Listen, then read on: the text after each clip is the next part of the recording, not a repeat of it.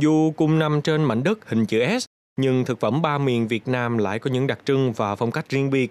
Chẳng hạn như món ăn Nam Bộ thường sẽ có vị ngọt, món ăn Bắc Bộ sẽ bao gồm cả bốn vị mặn ngọt chua cay, còn món ăn Trung Bộ thường sẽ có vị mặn. Tuy nhiên thì những món ăn theo vùng miền sẽ ảnh hưởng đến sức khỏe như thế nào? Hãy cùng podcast Báo Tuổi Trẻ tìm hiểu ngày nha.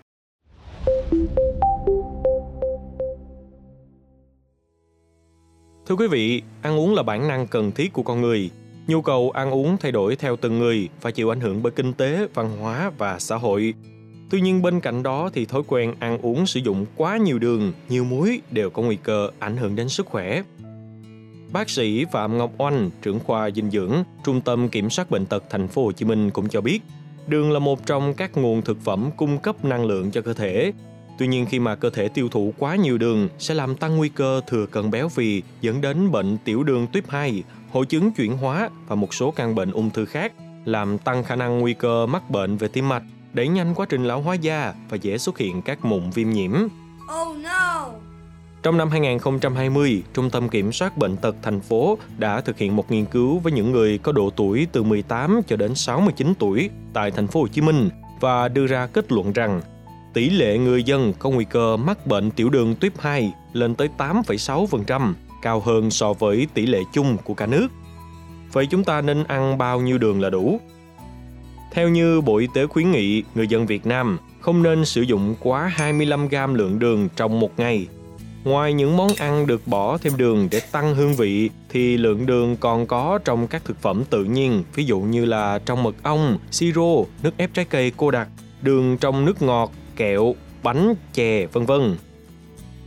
Trung bình thì một muỗng cà phê như vậy cũng sẽ chứa khoảng 5 gram đường. Trong một lon nước ngọt, lượng đường trung bình sẽ là 39 gram.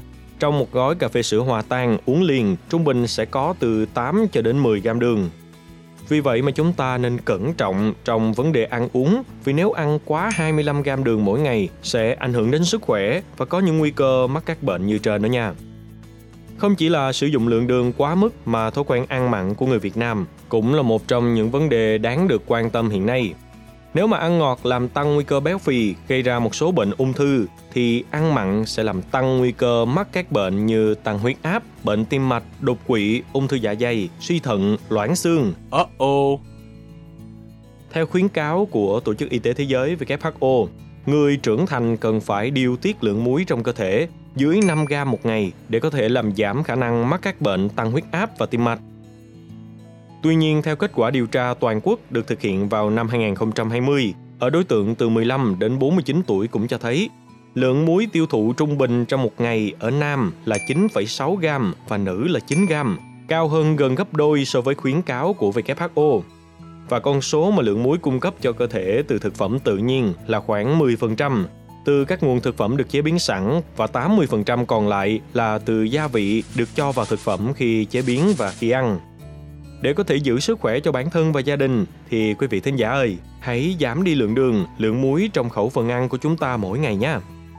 Tuy thói quen ăn uống là điều rất khó để thay đổi, nhưng quý vị thính giả hãy cố gắng giảm lượng muối và gia vị chứa nhiều muối mà hiện nay chúng ta thường hay cho vào thực phẩm.